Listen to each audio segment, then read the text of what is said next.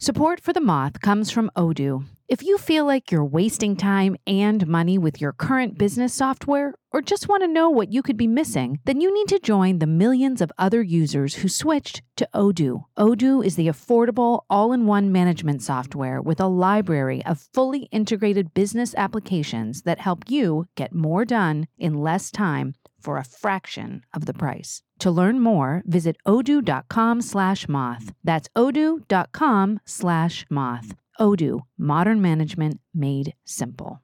The Moth is brought to you by Progressive, home of the Name Your Price tool. You say how much you want to pay for car insurance, and they'll show you coverage options that fit your budget. It's easy to start a quote. Visit progressive.com to get started. Progressive Casualty Insurance Company and Affiliates. Price and coverage match limited by state law. We all have a story to tell, and the Moth's education program is looking to help young people tell their stories. High school students can develop their storytelling skills with the Moth Summer Story Lab. Join us for a free, one week long workshop where you'll learn the art and craft of sharing your own story. From brainstorming to that final mic drop moment, we've got you covered. Plus, you'll make new friends, build skills that shine in school and beyond, and have a blast along the way. Whether it's at the family dinner table or a college essay starter, your story matters. Virtual and in person options are available to fit your style. Workshops begin in August. Don't miss out. Sign up now and learn more today at themoth.org forward slash storylab. Apply by June 23rd.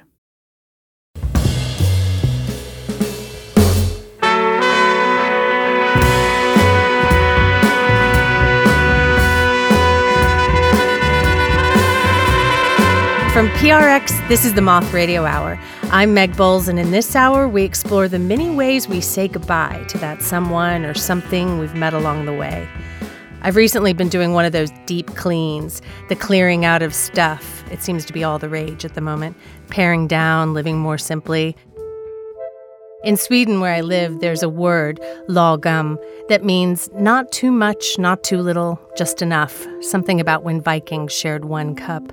But anyway, I've been saying goodbye to a lot of stuff, a lot of things that are connected to memories, but I find I don't actually need the reminder anymore. And when you think about it, we say goodbye countless times a day. A simple parting phrase at the end of a phone call.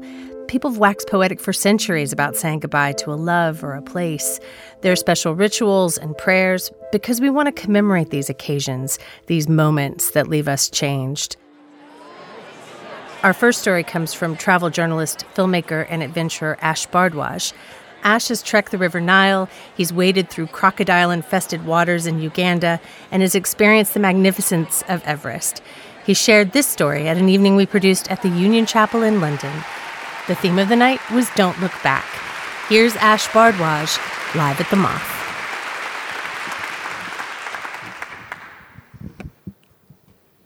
The whole family was there in the living room of my uncle's house in Manchester. My mum was there, my sister was there, cousins and uncles. And it was only when they brought my father's casket in that people started to cry. It was only when they opened it that people started to wail. I was 21 years old, and all I could think about was trying to do the funeral ritual correctly. My father was a Hindu, and the ceremony was conducted by a Hindu priest in Sanskrit, which is a bit like the Indian version of Latin for Roman Catholicism. So he would the priest would explain to my cousin what he was doing in Hindi. My cousin would explain to me in English, and I would be confused. There was some throwing of flower petals. I had to light a candle, had to pour some Ganges water and walk around the coffin a few times and touch it at the end of my father's feet. My dad, as I said, was a Hindu, but he wasn't really a typical Indian. He was the white sheep of the family. He was the only one of all of his brothers or sisters to marry a white woman, my mum, who's English and Scottish. And when we were kids, he had no interest at all in introducing us to our Indian heritage. And it's only because of my mum regularly taking us to see my family in Maidenhead that I had any understanding of my Indian heritage at all. I can remember every time we went to the family house of having to ask them what the food was. I have no idea today what Diwali really means, and I know the names of none of the 330 million Hindu gods. Back in the afternoon of the funeral, we were back in my uncle's house. And it was quiet now. There were a few family members tidying up, moving things around, and the mood was quiet, but it wasn't particularly somber. I remember a cousin telling me about a story of dad trying to get the Rolling Stones to play at Slough College. And my eldest uncle was sat at the table with his hands folded, and he asked me to sit down. And he said, Son, he always called me son. He said, Son, uh, you have to take your father's ashes to India. And this is a ritual called tarpan. And tarpan is part of the Indian metaphysics and part of the philosophy and the religion that you take the ashes to this place called Haridwar, which is where the river Ganges comes out of the mountains and flows across the plains.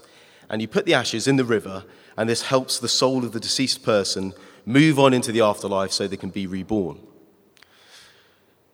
Now, this didn't mean a lot to me. The idea of being Indian felt about as true to me as being French or Greek.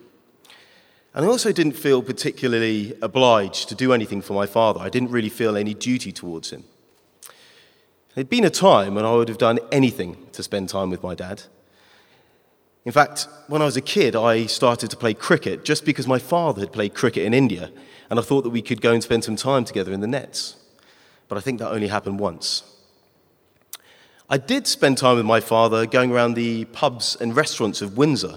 My dad had been a, a pub landlord and he owned some wine bars, and he was well known, he was a well liked character around the town. One time, I was about 13 or 14. Uh, dad had actually lost the restaurants by this point through bankruptcy, and he was still managing them, although he didn't own them.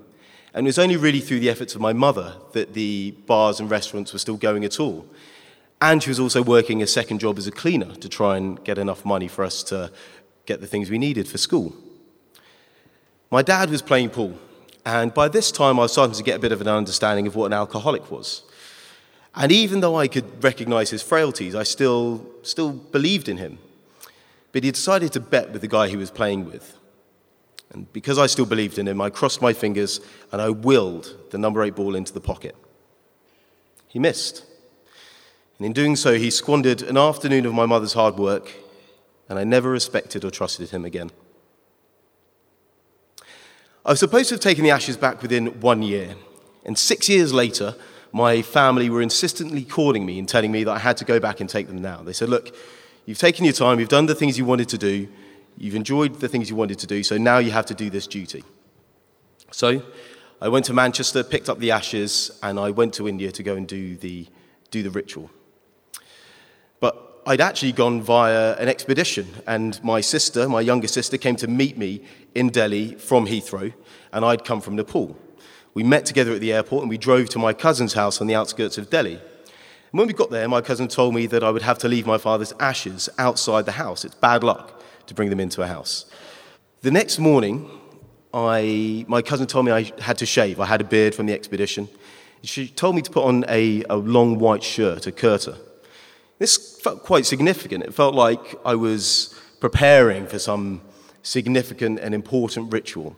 And when we left the house, it was early in the morning and the streets of Delhi were quiet.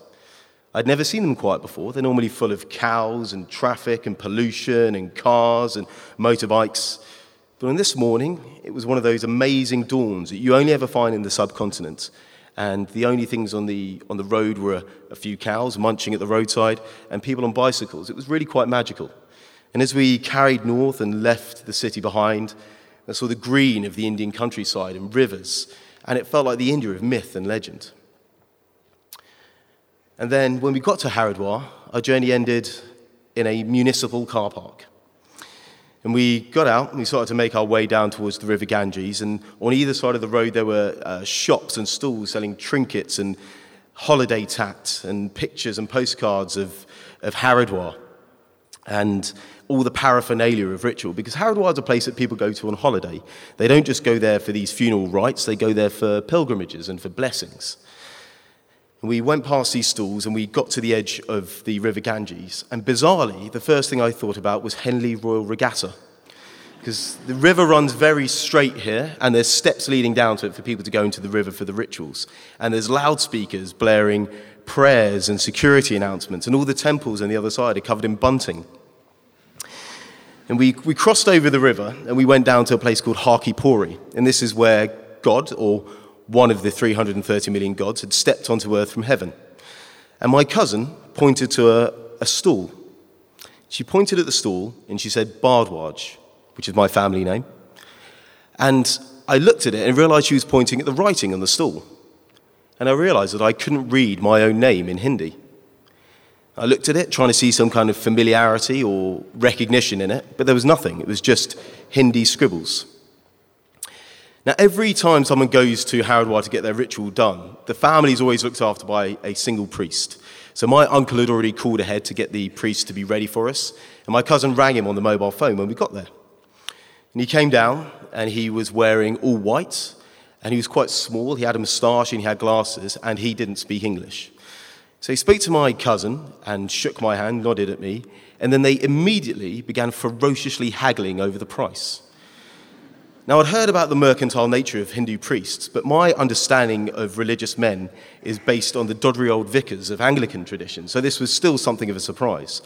And it was all very dramatic. There was head tossing and flair and, oh, looks of dismay. And eventually they settled on a price uh, for spiritual peace for my father, and we made our way down to the river. And we sat on a small square of marble that projected into the river. I was closest to the river, and my sister was on my right hand side, and the priest was opposite us. And we immediately began the ritual. And he was saying words in Sanskrit that I had to repeat, and I didn't know what the words were. So I asked him to translate through my cousin, who he spoke to in Hindi. She spoke to me in English, and I was confused. And then the ritual continued, and there was lighting of candles and there was throwing of petals. We got to this point where we had to hold a coconut. And this coconut represented the temporary carriage of my father's soul. It was taken out of limbo and prepared to be sent on its journey into the afterlife. And then the priest asked for more money. Apparently, because I'd taken six years to do this, it was much harder for him to pull dad's soul out of limbo put it in this coconut, and send it on this journey again. So my cousin and he eventually agreed to a price. 2,000 rupees is the cost of bringing a soul out of limbo after six years. And the ritual continued. And then we got to the final part where we had to pour the ashes in. This is the moment that I'd been that had been hanging over me for six years. This was the mission that my uncle had set for me six years beforehand. This was the culmination of all of that. And I was expecting a sense of closure, a sense of satisfaction, a sense of even though I hadn't, even though my father hadn't been a great dad to me, I'd done something for him. And I wanted to take this moment in. I wanted to feel very present in it. I wanted to share it with my sister. And I looked at her and I could see a tear running down her cheek. And I felt very present in this moment. And then all I got was jaldi, jaldi, jaldi from the priest. And the only reason I knew what he meant was because from watching cricket, this is what the Indian cricket teams say to their bowlers when they want them to go faster. so, whilst I was trying to absorb this spiritual moment, I was being hurried up by this Indian priest, and my sister and I both put our hands on the urn and chucked dad's ashes into the river. And that was it. It was done. And I felt no closure, and I felt no satisfaction, and I felt no completion. And then the priest got up, nodded to my cousin, and walked off into the streets of Haridwar. And my sister and I sat there bemused, and we looked at each other, and we hugged each other, and we looked around scared, just as we had the first time we'd gone to India when we were kids. And we followed my cousin through the streets of Haridwar. And we followed her through to a courtyard, and in the courtyard there was a cow munching some grass and a plastic bag and the courtyard was surrounded by rooms. And inside one of these rooms, we found our priest. And he was sat on the floor, and he had a scroll open in front of him. And he was all f- smiles and friendly, and he offered us tea, and he asked us to come in and sit down. And he pointed at the scroll. And it was long, and it was thin, and it was bound along the top, and on it there was Hindi writing. And on the walls all around us, there were shelves with hundreds more of these scrolls, bound in really incongruous cloth like Burberry tartan prints. And they looked like snails curled up on the wall, hundreds of them. And he started to talk to him about the one on the ground, translated through my cousin, of course. Every time somebody goes to Haridwar to take their loved one's ashes back, they go and do this ceremony afterwards. And we wrote down all the names of all the people who'd come to do the ceremony me, my cousin, my sister. And we wrote down the dates and we wrote down the story of how my father died and we wrote down a bit about him. And then we wrote down the entire family tree. And then the priest showed me the first time my name had appeared in this book. He showed me the first time my dad's name had appeared in this book. He showed me my grandfather's signature when he'd come to bring his father's ashes back, and my great grandfather's signature. The family tree in this place goes back 13 generations. That's 350 years. In other parts of India, my family tree is recorded back to two and a half thousand years. And all of a sudden, I felt connected to this long tribe of Indians, all of whom had done exactly the same thing as me. They brought a loved one to Haridwar, poured the ashes in the river, and then, nervous and bemused and scared, they'd come to this room and done this same ritual and written their names down. And I felt connected to them. I felt connected to my heritage. And the priest said to me, he said, You know, it's a good thing you've come on this day. I asked him why. Apparently, it was a solar eclipse, and astrology is very important to Hinduism. And by doing the ritual on the day of a solar eclipse, it'd been extra powerful and been very good for dad in his afterlife. So the irony was that by delaying it by six years, I'd actually done a good job for my dad. and as I sat there taking all this in, I just imagined this connection to my family, this lineage of people that I'd come from. And so, even though my dad hadn't been a good father in life, in death, he finally helped me feel a little bit Indian.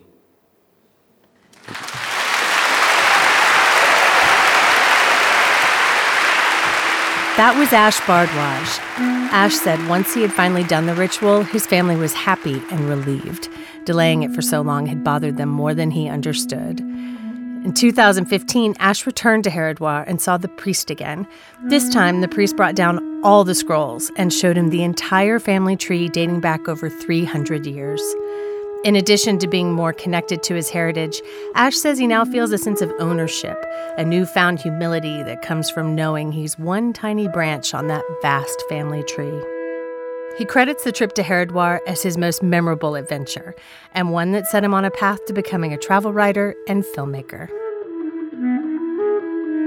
Coming up, a woman says goodbye to a future she once dreamed of when the Moth Radio Hour continues.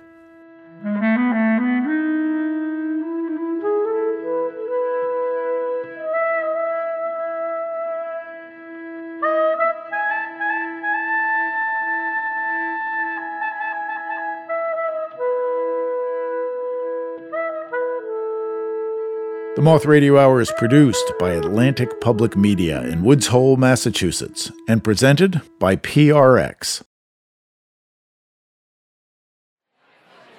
This is the Moth Radio Hour from PRX. I'm Meg Bowles.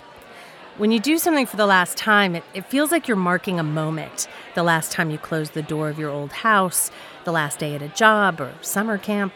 For our next storyteller, Courtney Antonioli, the moment was marked in a Waterbury, Connecticut courtroom. She shared her story at a Moth Story Slam we produced in New York City. Here's Courtney Antonioli live at the Moth. It's a Tuesday in December, and by 8 a.m., I've been up for four hours and I've traveled 150 miles and I'm standing in line now waiting for the courtroom to open and I'm I'm feeling pretty self-conscious because like everybody else in Waterbury courtroom is dressed in jeans and a t-shirt and I'm wearing a suit and Peter is because Peter says that no matter when you go to court you dress in a suit even if you are getting divorced like we are today. And when I arrived there, Peter Peter's already there because he's still living in our apartment. And he gives me a really big hug and he tells me it's going to be okay. And I say, uh, okay. And we wait in line for a little while, and court opens, and you get ushered through a series of courtrooms. And uh, because I live in Connecticut and it's super white Anglo Saxon Protestant, you get to get divorced in front of a judge and a room of strangers. So we wait in the outside room for the pre divorce room to be open. And I've been crying because I cried on the train and I cried in the car, and I try to not cry in front of Peter, and he doesn't really know what to do with me anymore because we're in that weird in between phase of like lasts, and it's the last day we're going to be married, and it's the last day that he's going to be my Peter, and he wants to give me another hug, and we get lucky because the courtroom opens and 15 other couples go in with us, and we sit down. And I notice that Peter and I are the only couple sitting next to each other. Everybody else is sitting very far apart. but that makes me really happy because Peter and I don't hate each other. There's not that kind of anger that everybody else has. And I'm really glad for that, even though I'm really sad. And Peter and I, uh, he called me the funniest person that he ever knew. And so throughout the times the other people are going up, they're being called by the judge.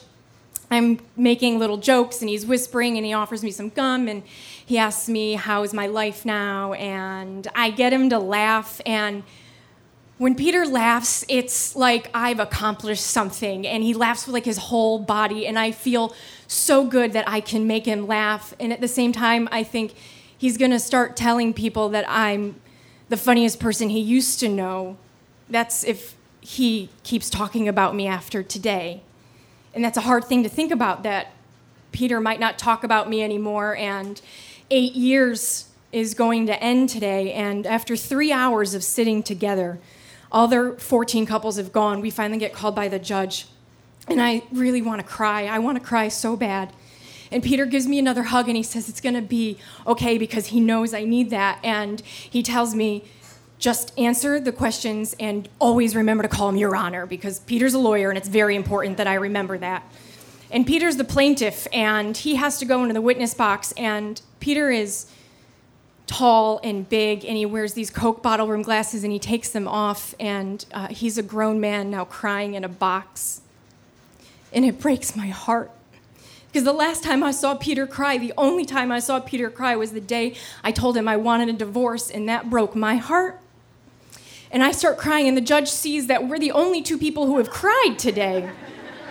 And he starts to ask a series of questions to Peter, and he says, Mr. Brown, you came for a divorce today. And he says, Yes, Your Honor. And he goes, you sure you want to get divorced today? Yes, Your Honor. Because I don't think you want to get divorced today. No, I do, Your Honor. I want to get divorced. He goes, I don't know. Are you sure you want to get divorced? And I know why the judge is doing this because he has to make sure that we're sure. But Peter has to keep telling him that he doesn't love me anymore. And I know that that kills him, and it kills me too. Because I do love him so much, and I start to wonder as I hear the judge questioning him, like, maybe we made a mistake. Maybe he should say that he's not sure. Maybe we didn't try hard enough. Maybe I didn't love hard enough. Maybe I should just scream out, No, Your Honor, I'm not sure. But it's not my turn, and so I don't. And Peter answers another five minutes of these questions, having to tell them he doesn't love me. And then I have to answer the same questions and do it in front of him and we finally finish and we get all our belongings and you're ushered into the hallway and a bailiff comes out with a clipboard and they just have you sign your name and then you're divorced. And then you find yourself standing in a hallway now. And I remember that when I met Peter, I met him in a hallway and everything seemed possible. And now nothing seems possible. And I want to ask Peter a bunch of questions about how he's doing, but instead I just ask him if he hates me. Because the truth is, I hate myself.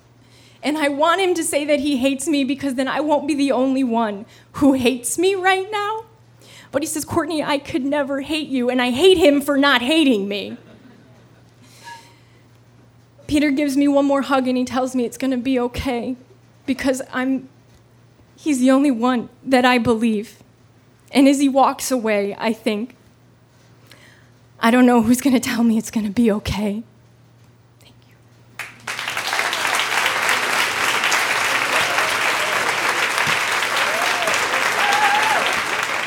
That was Courtney Antonioli. Peter and Courtney do not see or speak to each other much these days. Most recently, she called him when she found out his father had passed away.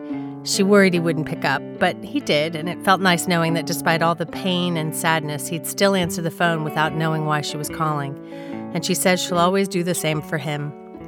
These days, Courtney lives in Brooklyn. She's a writer and she hosts Golden Girls Bingo once a month in New York City. She also produces a YouTube channel called Stay Golden. To find out more about Courtney, you can visit our website, themoth.org. As I mentioned, Courtney told this story at one of our open mic Story Slam nights. If you want to throw your name in a hat for a chance to tell a story, you can go to our website and find out if there's a Story Slam in your area. And while you're there, check out our radio extras where you can see pictures and find out more about all of our storytellers.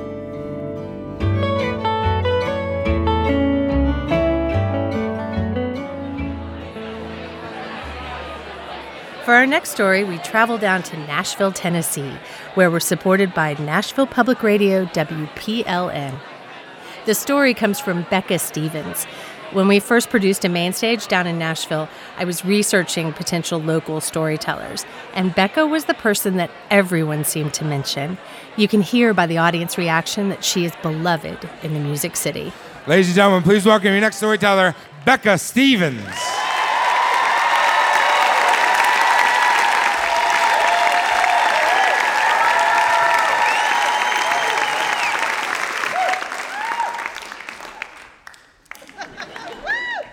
For the past 25 years, I have participated in the annual endurance sport known as the family vacation.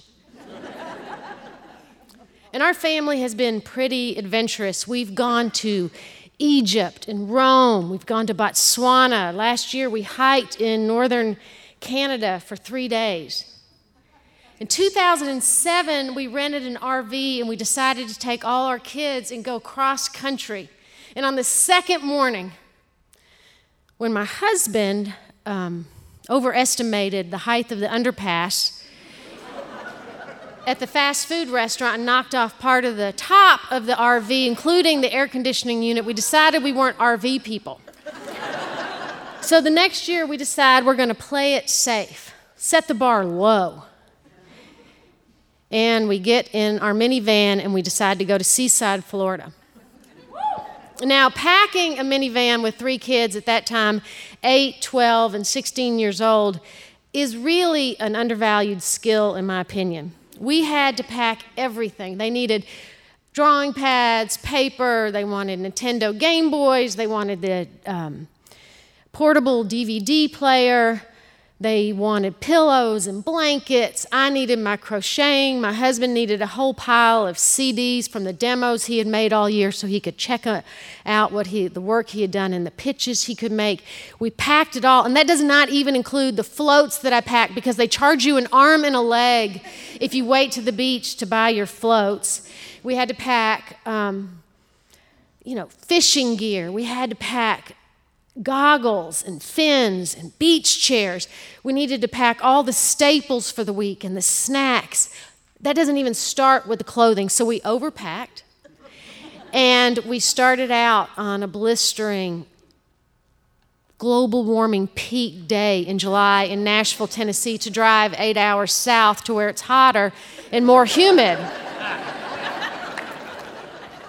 And we made the eight hour drive, and for us, what was a world record of 12 hours. because we needed to stop for every individual child's bathroom time. And we had to stop halfway through Alabama for the sign that said fresh Georgia peaches. And at the border, when you get to Alabama and Florida, it says the world's best burgers, and who can't stop for that? So it's after dark when we get there, and the first thing I unload is my favorite thing the arts and crafts. And I lay them all on the table. The two older kids are rolling their eyes and think, God, another year of us having to do beach tie dyes, art journals, hook pot holders. and my all time favorite, the beach terrarium. And we're putting all that, I'm laying it all out. My husband is popping two beers just as he's getting ready to start dinner after he drives all day. The kids are laughing. And despite all the stress, I promise you, the first day of vacation is one of my favorites. I love everybody laughing. I can hear boys laughing, and I'm like, are they wrestling? Are they going to beat each other up? It's always that way with kids. It's just this activity and energy. I loved it. Next morning, I get up and we're getting ready for the second leg of this endurance sport, which is get everything to the beach.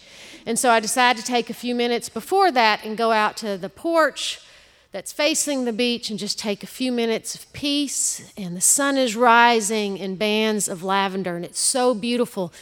It makes my jaw clench. My jaw always clenches when I see something really stunningly beautiful, like yellow and purple wildflowers together. And so I was sitting back there, and my phone rings, and it's the house sitter who says everything is fine. She's taking care of the pets and stuff. Everything is fine, except in the middle of the night, Goldie died.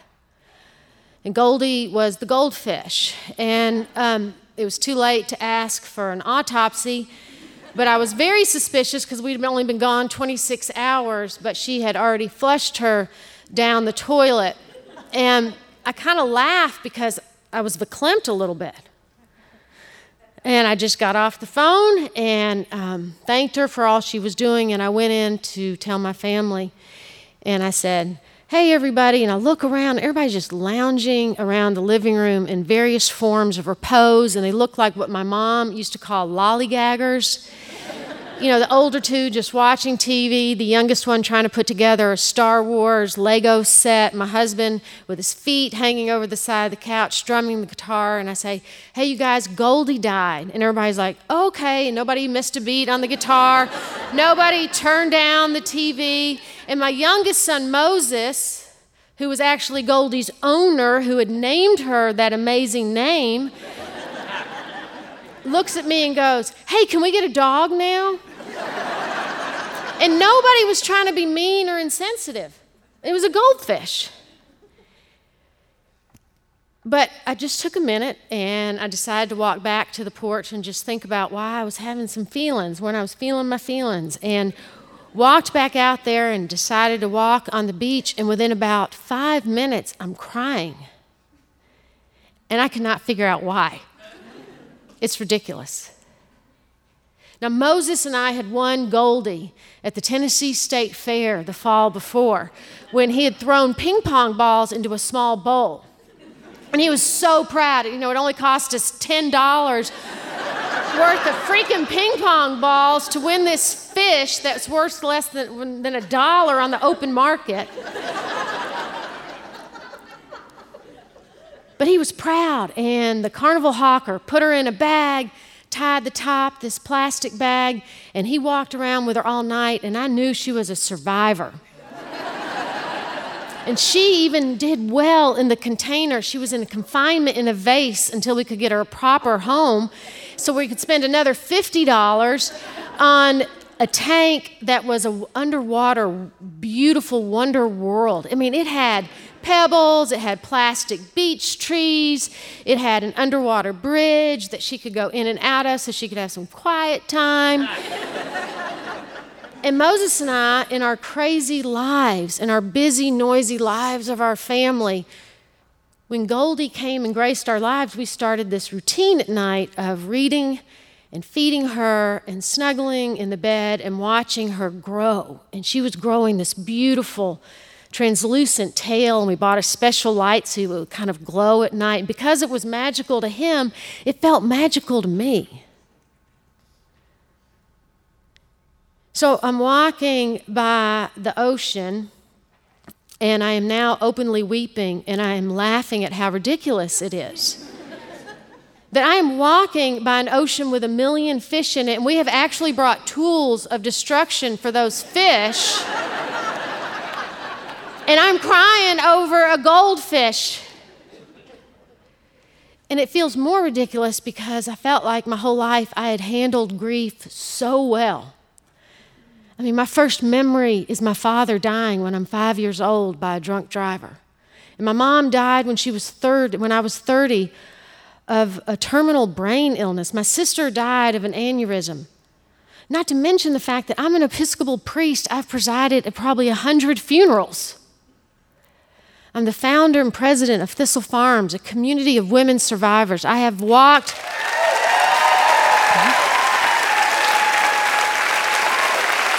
Thank you. Thank y'all. Thank you. Thank you. I have walked with women through some horrific stories. And so the fact that I'm being undone by a goldfish is surprising to me. But in all honesty, my tears are now down my face and hitting the sand. So I decided to sit down and I decided to take a moment and look out onto the tide where it's the closest thing I know to where the eternal and the temporal meet. I sit there and I realize that in addition to being the only person in the whole wide world that's ever going to grieve that goldfish, and so I am also grieving the fact that she was what helped me hang on to being a mom to young kids. That was it. I no longer had to cut my kids' food up. I didn't have to carry them in the grocery store when they would get tired. And pretty soon, I wasn't going to get to pack a bunch of crafts and all the stuff they wanted for vacations. Goldie was it. Moses wasn't going to want to buy another fish and snuggle me at night and read and look at her amazing tail. With the death of Goldie, I was saying goodbye to that.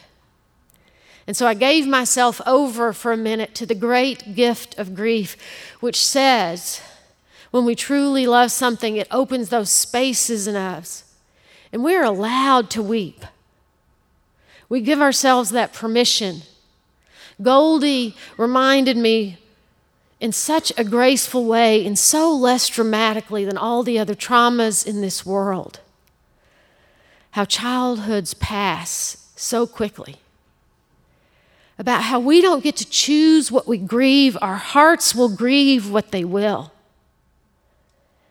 And that in grieving, it is this beautiful way of saying, Thank you, I loved you. And so I sat there and wept for a minute and gave thanks. As I was really saying to my children, Thank you. I loved being a mom to you, and I miss it, and I'm so proud of you. Rest in peace, Goldie.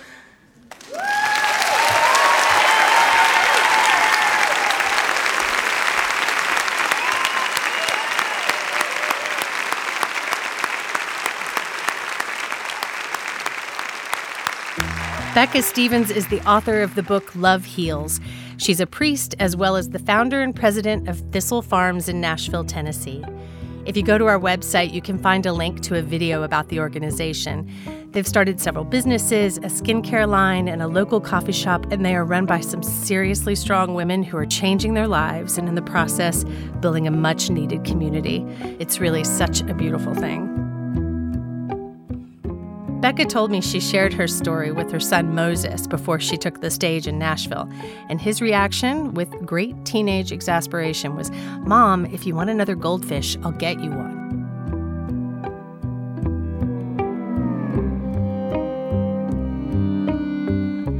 Coming up, a man plans for his own last day. That's when the Moth Radio Hour continues.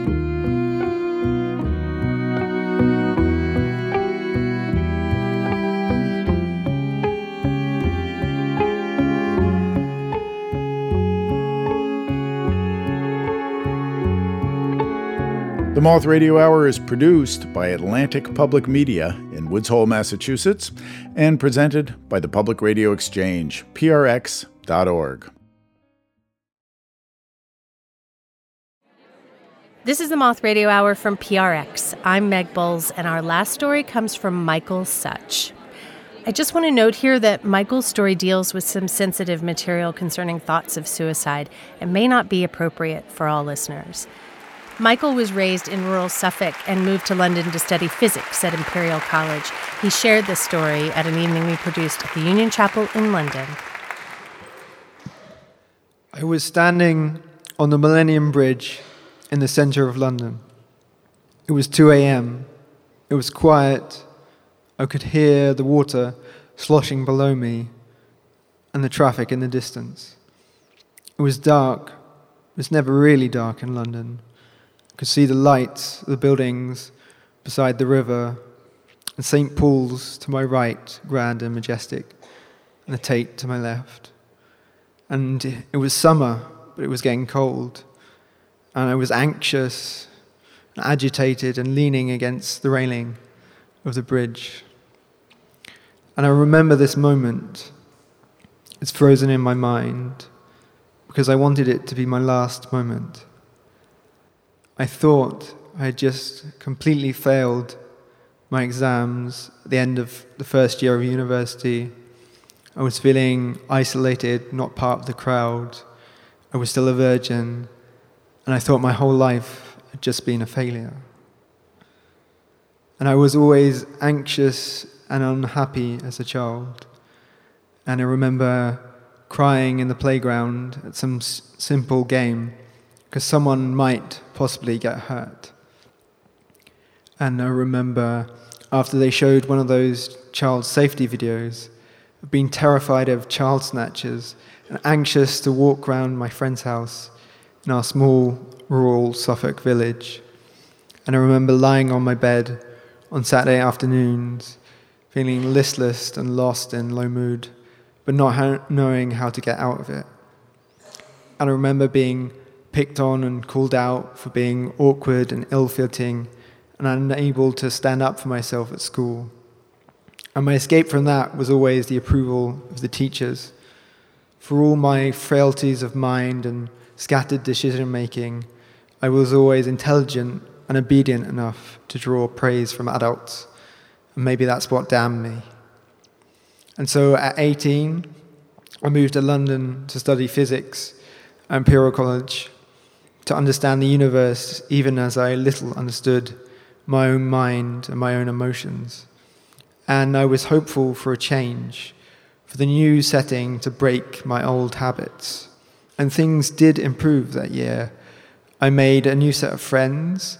I went out and partied more. I learned a lot, gained a larger measure of independence.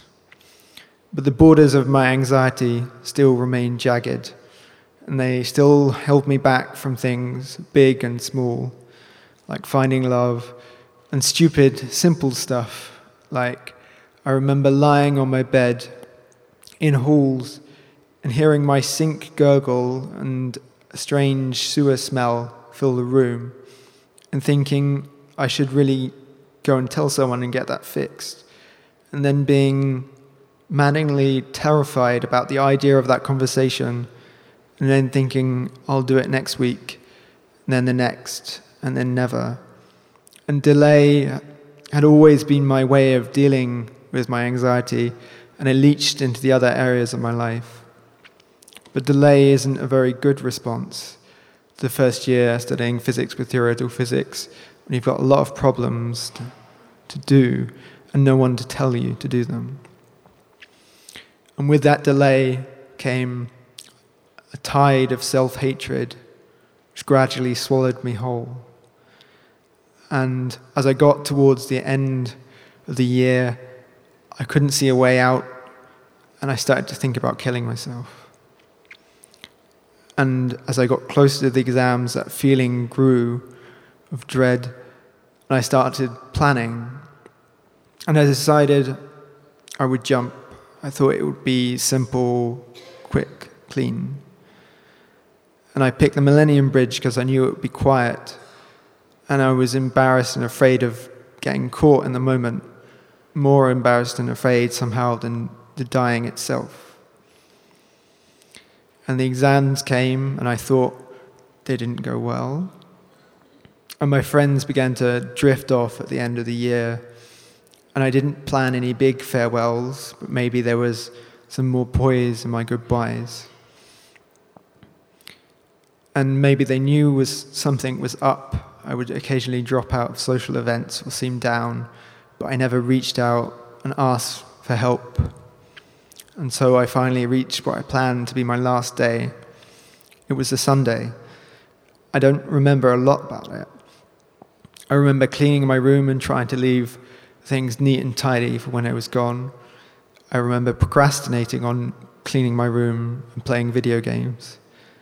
I think it's very difficult to really live any day as your last because your mind can't really comprehend the idea of not existing, of nothingness, and then you catch yourself thinking, I'll do that next week.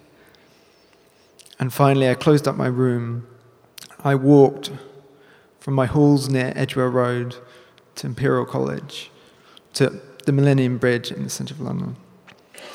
And I picked a route which was self consciously poetic, past Hyde Park, past Buckingham Palace lit up in lights, past St. James's. And as I walked, I was filled with a mix of abject terror and determination. I felt I had the unique knowledge that I was a terrible, inhuman, destructive figure, even though other people couldn't see it. I was almost pleased with myself that was somehow eliminating a problem as I saw it then. But beneath that, there were doubts still bubbling. And so I reached the bridge, I walked onto the bridge, and then I delayed, growing anxious, my stomach turning between living and dying, holding onto the railing, looking out, when people passed trying to look normal and casual. And then eventually, I walked to one side of the bridge across the short width. And then I ran across the width of the bridge. I remember my boots clanking on the metal. I pushed myself up on the railing. My hips hit the railing. I remember tipping over and the feeling of my feet kicking through. And then a frozen moment, which I can still see. I am airborne and feeling a strange sensation of weightlessness. I'm looking down at the water and I'm thinking, oh fuck, I've really done it.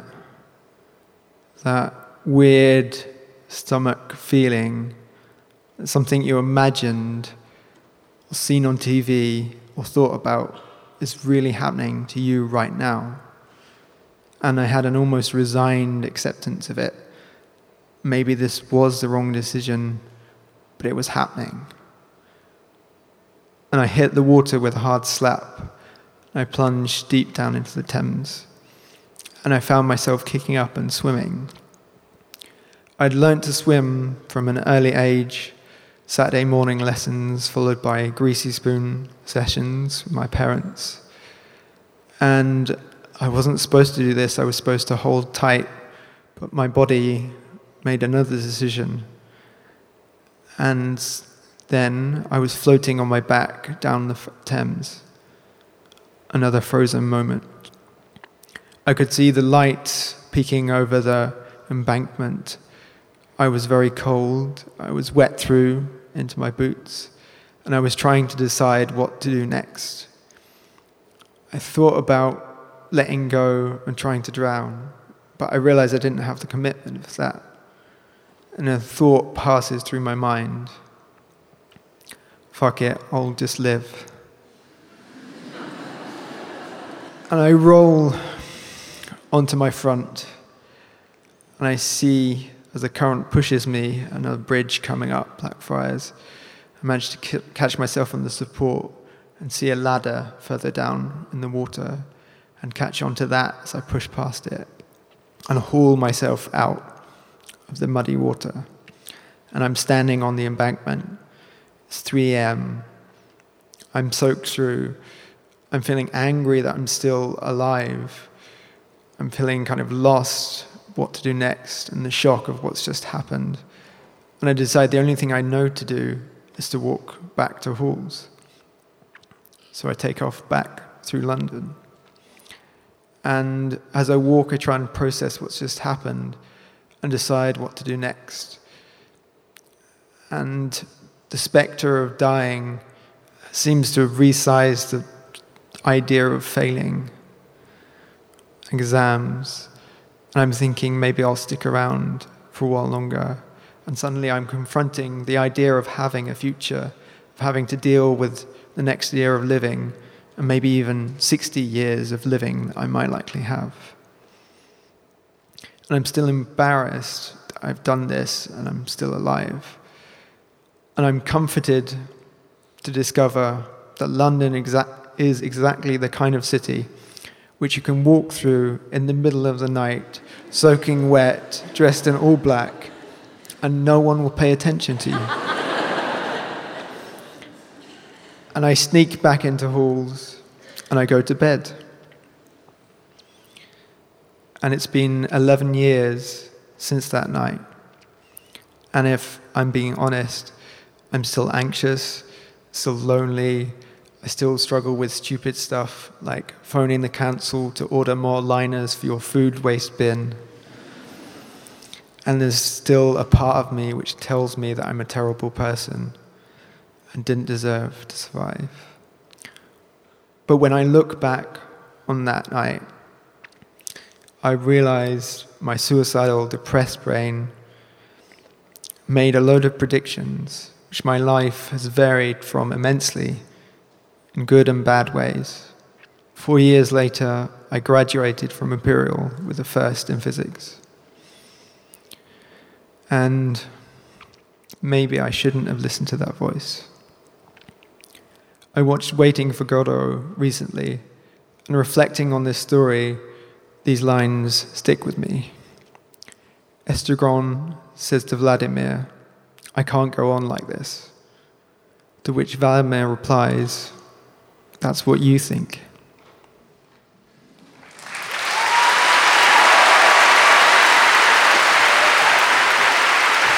That was Michael Such.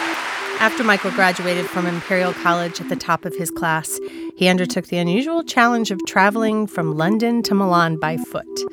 These days, he works as a data analyst.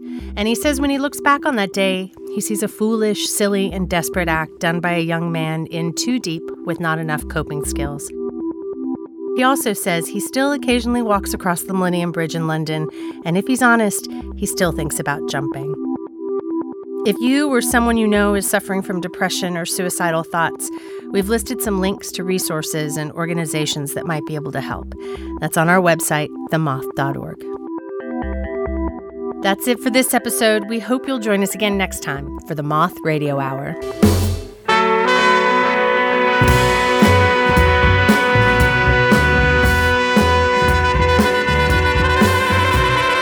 Your host this hour was Meg Bowles. Meg also directed the stories in this show.